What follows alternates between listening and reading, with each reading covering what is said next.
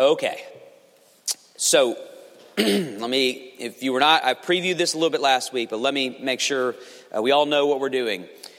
Um, the conference is going to launch us into a new sermon series. That's another motivation to be at that conference. Will is right. The wonderful thing about a conference is our whole community gathers together around one central idea together.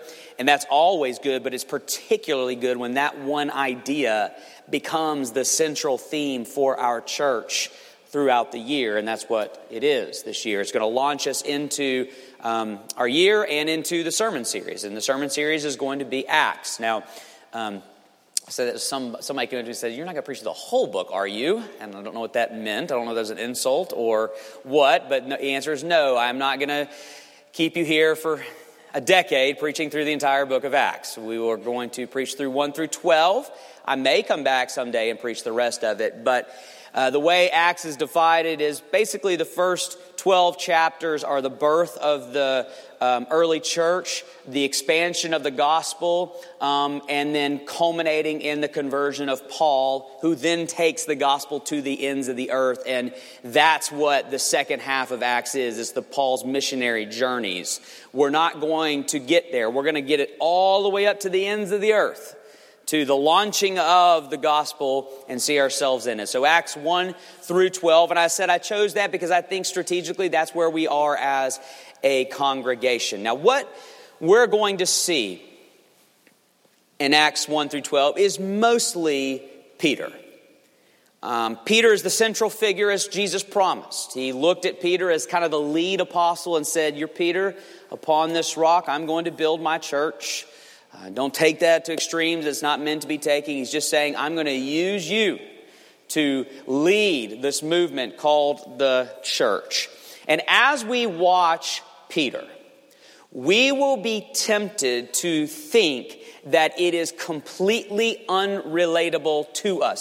He's going to preach sermons that lead thousands to Jesus. He's going to stand confidently and boldly before the Sanhedrin. He's going to be persecuted. He's going to have miraculous healings. And I don't want you to think, as we study Acts, that this has nothing to do with me. What am I supposed to do with that? That's not me. Today, we're going to make sure that's the case. Today, we're going to look at the Peter before Acts. The Peter being prepared and equipped for Acts. And in that Peter, we most certainly can relate, which means in the Peter of Acts, we most certainly can relate. I know most of you personally, and most of you know how unimpressive I truly am. But there is a consistent encounter that I have with many of you when you see me outside the walls of this sanctuary, outside this pulpit. Um, it always goes the same way. Uh, you'll see me in blue jeans or workout gear. Maybe I'm not shaven or something like that in a grocery store. And it always happens the exact same way. You'll see me, and then you do this double take like this, and you'll kind of stare, and then you go, "Robert?" And I'll say, "Yes, hi." And this is the word, this is the line every time. "I don't recognize you without a robe on." As if, like, I don't know if you people think I, like, live in this thing, okay?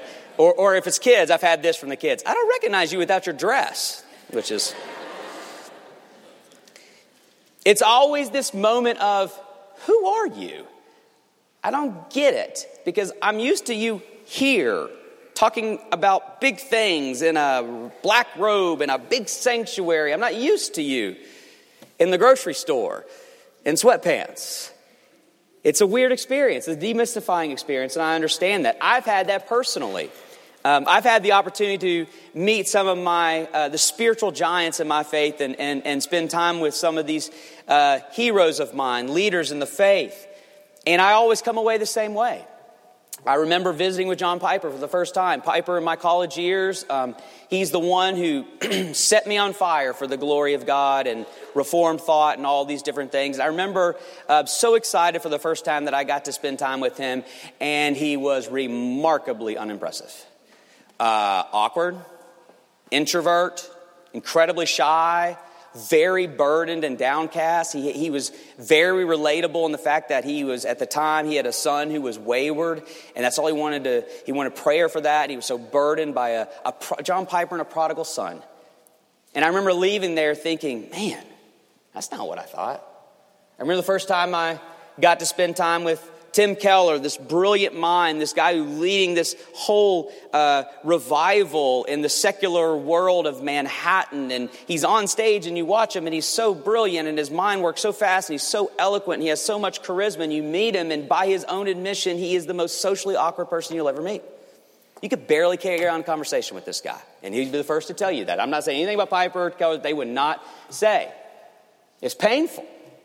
And not just living heroes. You can go to dead heroes. Uh, talk about Martin Luther and my obvious love for him and the church's debt to him as the instigator of the Reformation, who, you know what he was? He turned into just to kind of an old, cranky, angry man at the end of his life. Just a curmudgeon. People were like, you couldn't really be around the guy. He turned anti-Semitic. He yelled at everybody. John Calvin, really, really domineering, arrogant, stubborn leader. People really didn't like working with him and for him. Charles Spurgeon, depths of depression. Could barely get out of bed some days. One of my favorite things about the Bible, and I believe one of the most compelling reasons for the uniqueness of the Bible, if you're exploring the claims of Christianity and the scriptures themselves, you need to know the Bible is utterly unique. Unlike every other religious book, and I would say every other self-help guide out there, religion or worldview, they're all the same. I figure something out, follow my plan, and, and it'll work. And here's the Bible, which is just a bunch of messiness saying we've discovered a Savior. It's a very compelling book. But anyway, it is written in such a way that we encounter our heroes that way. In fact, it is written to expose its heroes, not exalt them. And Peter might just be the best example of them all. Probably is. Today, you will see the Apostle Peter for who he truly is. And you know who he truly is? He's just like you. Just like me. I've got two points, one from Mark fourteen and then one from John twenty-one. So in Mark fourteen, what we're going to see is the weakness of self-sufficiency. And in John twenty-one, we're going to see the strength of Christ's dependency. Let's start with the weakness of Peter's self-sufficiency. We've been living in the upper room together. Now look at verse twenty-six. And this is the connection. When they had sung a hymn, they went out. That's the closing hymn of the of the uh, Passover meal that they were celebrating in the upper room where we've been. So this is, we are picking up literally right where we left off in John seventeen. They sung a hymn, they closed the upper room, they go out to the Mount of Olives, twenty-seven. Jesus said to them, you will all fall away, for it is written, I will strike the shepherd and the sheep will be scattered. But after I am raised, after I will be raised up, I will go before you to Galilee. Peter said to him, even though they all fall away, I will not. Now, what's interesting about this is that Peter actually sounds exactly like someone who is ready to lead the New Testament church, who is ready to lead the movement of Acts. So courageous, so valiant, so determined. In the eyes of the world, in the eyes of worldly leadership, this is exactly what you want from your leader. You want him to show up at the interview and say, no matter what, I've got grit, I've got determination, I've got what it takes, I'll get the job done. But Jesus sees this for what it is, and it's all pretense. A facade of strength based upon confidence in himself, and Jesus is quick to expose it. Verse thirty, Jesus said to him, truly, I tell you, this very night, before the rooster crows twice, you will deny me three times. Okay, now his arrogance has been confronted by Jesus. Instead of owning weakness, you know what he does? He actually has the nerve to call Jesus a liar. thirty-one, he said to him emphatically, if I must die with you, I will not deny you. The audacity of Peter to refute the Lord Jesus to his face. Who does he think he is? Well, I'll tell you who he is. He is a man who cannot admit weakness. He is a man who would rather call Jesus a liar than himself a coward. And I think we need to admit that we can relate to this. For many of us, we would rather let our life fall apart, and as Peter's soon will, than to face and admit our own weakness. We will give up anything before we give up our own pride and strength. That here is the scary but good, and I mean good, lesson that we learn from Peter's story. Eventually, we will have no choice. Our self-sufficiency will eventually be exposed. Eventually, we will have to face our weakness. Eventually, the facade will crumble. Eventually, we will be exposed, either willingly or forcefully. Either you lay down your pride and admit your own weakness, or God will have to show you, but he will show you. Through bitter providence, through loss, through hardship, through whatever, God will show you, like he shows Peter, how weak you truly are. That's what happens here. Jesus is calling Peter weak. Peter is calling Peter strong. Jesus will be proven true and Peter will be proven false. That very night, he couldn't even last twelve hours. sixty-six, verse sixty-six. As Peter was below in the courtyard, one of the servant girls, the high priest, came. And seeing Peter warming himself, she looked at him and said, "You also were with the Nazarene Jesus." Now stop there. This detail is intentional and ordained by God. Is there anything less threatening than a servant girl? Culturally speaking, there is not. The most insignificant person you can imagine in their culture is the one questioning Peter. And watch him wilt in this little girl's presence. He denied it, saying, "I neither know nor understand what you mean." You're sitting there, "I don't know what you're talking about."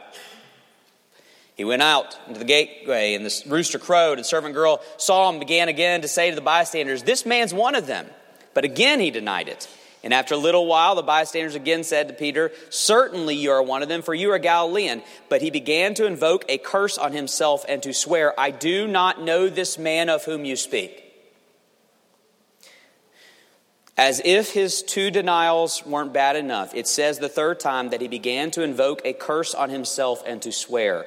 That doesn't mean he started using curse words. That means he made an oath. He is saying, "I swear to God, I don't know Jesus." Simply put, this is a total and complete repudiation of the Lord Jesus. In the deepest possible way, Peter has entirely renounced the faith. And the point of Peter's story is that it does not get worse than this. It was ordained that the leader of Christ's church would disavow Christ himself, which is such an important point. No matter what you've done, no matter where you've been, you have not done worse and you have not gone lower than the one to whom Christ promised to build his church upon. You can't out-sin Peter, the one who led Acts. Now why? Why would it be ordained that the leader of Acts be such a failure? It's actually a good question.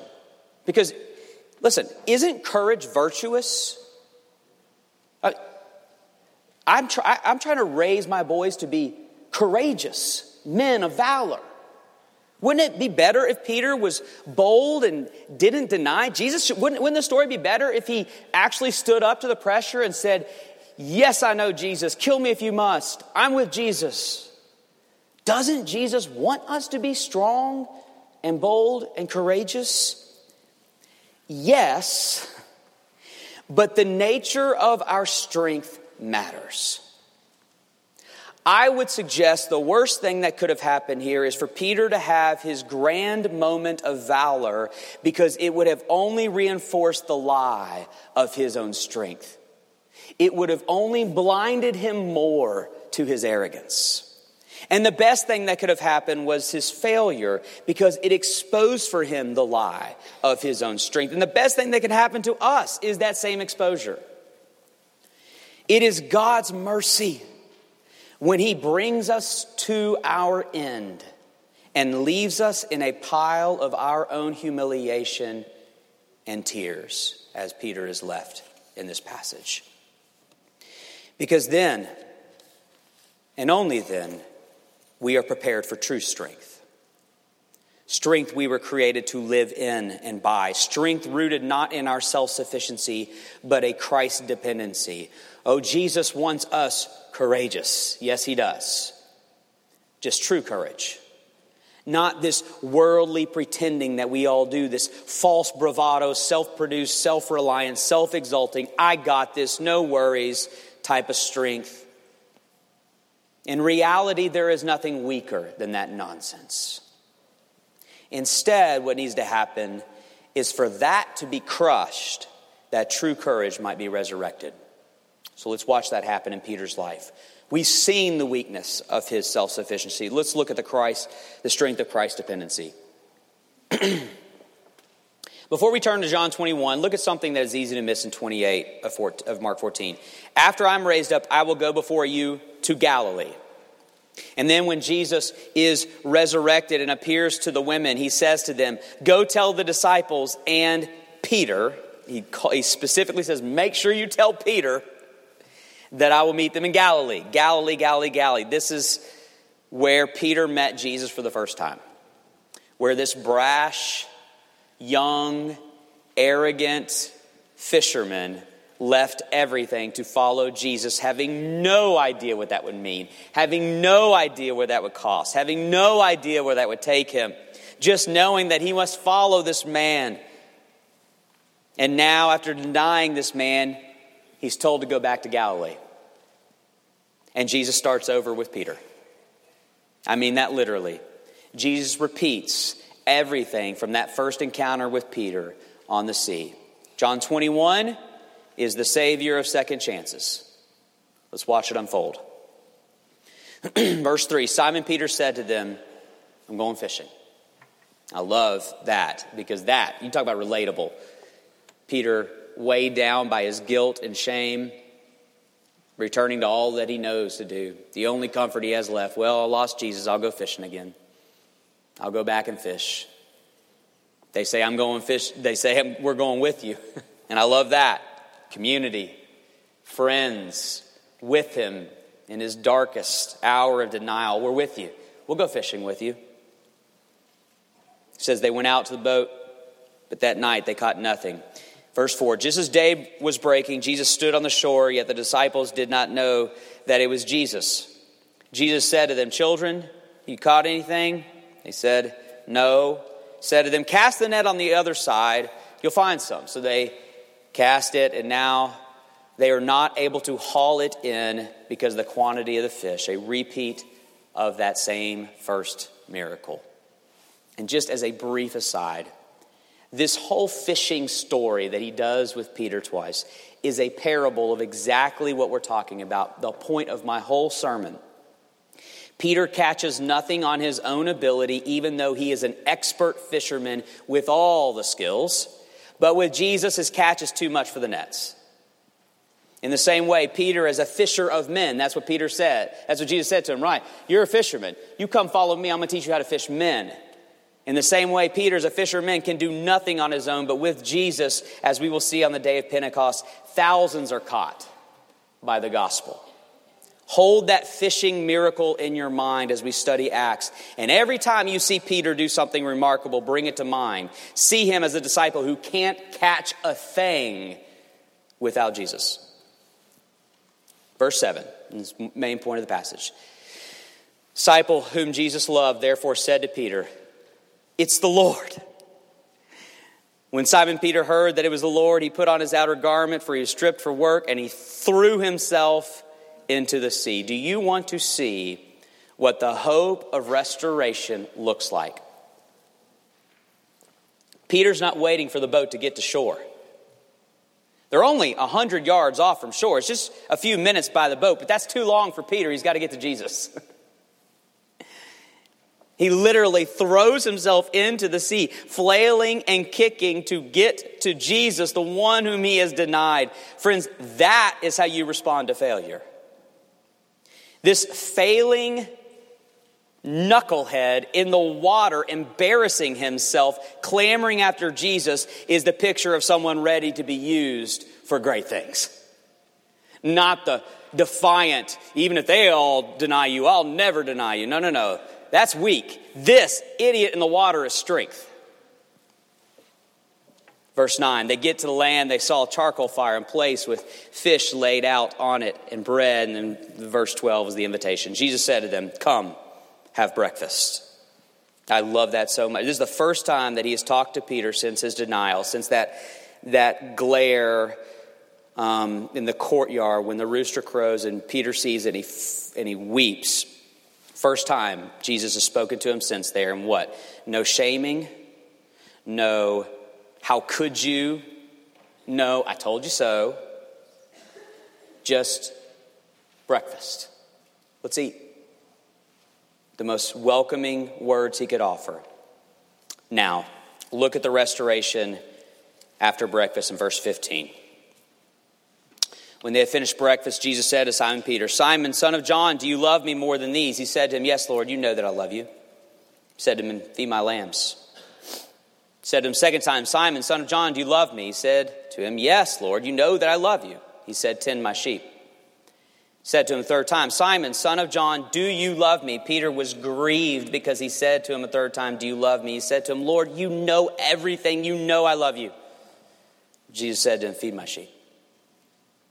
Now, what is going on in that conversation? I've I've heard this preached on, and um, I think at times people read a little bit too much in the Greek here because there's different words there for love and, and, and whatnot. That's I think that's probably reading too much into the Greek. The point is really simple. Peter has denied Jesus three times, and here Jesus is giving him a redo. A chance to reaffirm his love and commitment to Jesus three times. This is Jesus graciously, tenderly restoring Peter back. But what I want us to focus on, especially in looking now toward the book of Acts, is Jesus' response to Peter's love and commitment. Each time Peter says, I love you, Jesus says, well then feed my sheep. He is connecting love for him with the feeding of his people. Here's the point. Love for Jesus always necessarily ends in love for others. That's where we're going. That's what our conference is about. That's what Acts will be about. You see, Peter is saying, I love you, Jesus, but the real question is how? Pra- functionally, practically, how is Peter supposed to love Jesus? The answer? Book of Acts. That is Peter's love for Jesus on display. We in this moment are witnessing the birth of the Acts of the Apostles. It all begins here with one man at the bottom of his weakness and failure, now overwhelmed by a Savior who loves him and still wants him and still wants to use him. Only now he knows what it means to be used by Jesus. His own strength has been decimated. He doesn't have an ounce of pride left in him. But strength found in Jesus has been discovered. And this is the strength that will endure all things. After reinstating Peter, after explaining to Peter that the proper response to that reinstatement is to love others as he has been loved, now Jesus makes it clear what that love, what that feeding of his sheep will cost him.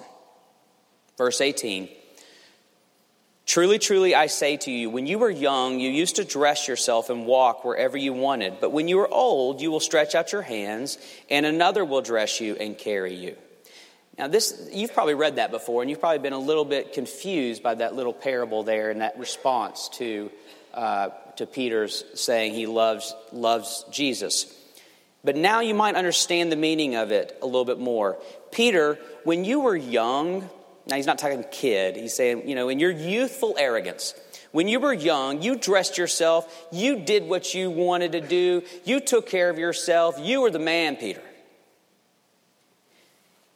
Peter, in your youthful strength and arrogance, you relied upon yourself, you cared for yourself, you did what you thought right. When you are old, you're going to stretch out your hands, and another person's going to have to dress you and carry you. The image of the elderly, unable to care for themselves, needing to be clothed and carried because they don't have the strength to do it on their own, is ironically the greatest picture of strength according to Jesus. Saying, Peter, when you were young and could take care of yourself, that was weakness. You're going to be old, and somebody's going to take care of you and carry you. That's strength.